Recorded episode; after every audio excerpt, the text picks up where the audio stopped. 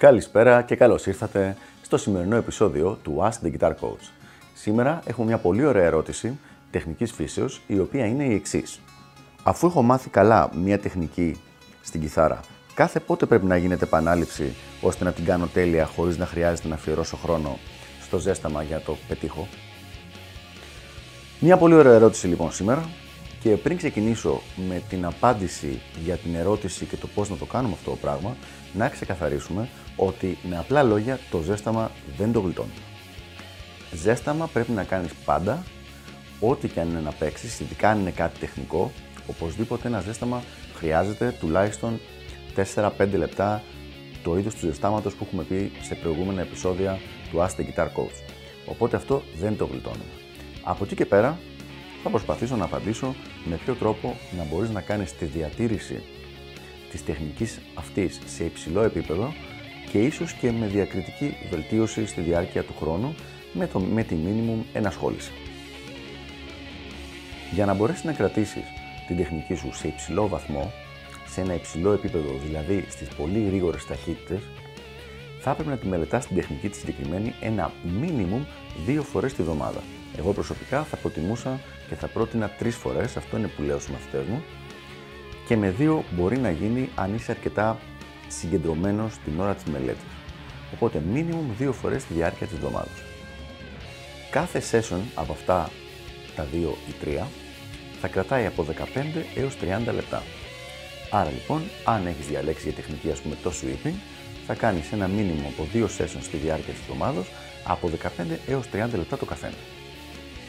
Μέσα σε αυτά τα 15 έως 30 λεπτά θα παίζεις τρία διαφορετικά θέματα, τρεις διαφορετικές ασκήσεις. Άρα, αν είναι 15 λεπτά θα παίζεις τρεις ασκήσεις από 5 λεπτά την καθεμία. Αν είναι 30 λεπτά θα παίζεις πάλι τις ίδιες τρεις ασκήσεις, αλλά από 10 λεπτά την καθεμία. Οι κανόνες που έχουμε πει ότι παίζουμε με τον νόμο, ότι ανεβάζει σιγά σιγά την ταχύτητα, όλοι αυτοί ισχύουν κανονικότητα.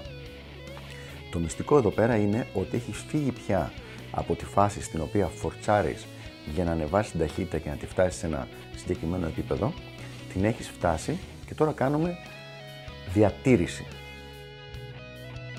Η διατήρηση λοιπόν, ενώ έχει κάποια πράγματα αντίστοιχα με τη διαδικασία της βελτίωσης, έχει πολύ μικρότερη, ε, πολύ μικρότερη διάρκεια. Δεν είναι ανάγκη να παίζεις τόσες ώρες στο συγκεκριμένο θέμα και σίγουρα δεν υπάρχει λόγος καθημερινά. Άρα λοιπόν, ανακεφαλαίωση. 2 με 3 φορές τη βδομάδα τη συγκεκριμένη τεχνική από 15 έως 30 λεπτά κάθε φορά και στη διάρκεια αυτού του session των 15 έως 30 λεπτά 3 ασκήσεις από 5 έως 10 λεπτά την καθεμία. Για να βρούμε λοιπόν πριν κλείσουμε τα minimum και τα maximum έτσι για να δούμε πόσο όμορφα πέφτει μέσα στο πρόγραμμά μας. Minimum 2 φορές τη βδομάδα από 15 λεπτά από 3 ασκήσεις κάθε φορά. Άρα αυτό θα είναι 2 επί 15, 30 λεπτά τη βδομάδα. Αν έχεις μια φυσική έφεση στη συγκεκριμένη τεχνική και την έχεις σε μια καλή ταχύτητα, με αυτή την ενασχόληση σίγουρα θα μπορέσεις να την κρατήσεις σταθερά εκεί πέρα. Αν μετά τα, τα training αυτά τα μεγαλώσεις σε 3 session τη βδομάδα και από 15 λεπτά γίνουν μισά ώρα, ξαφνικά έχεις μεταπηδήσει από τα 30 λεπτά τη βδομάδα στα 90 τη βδομάδα, που είναι τριπλασιασμός του χρόνου.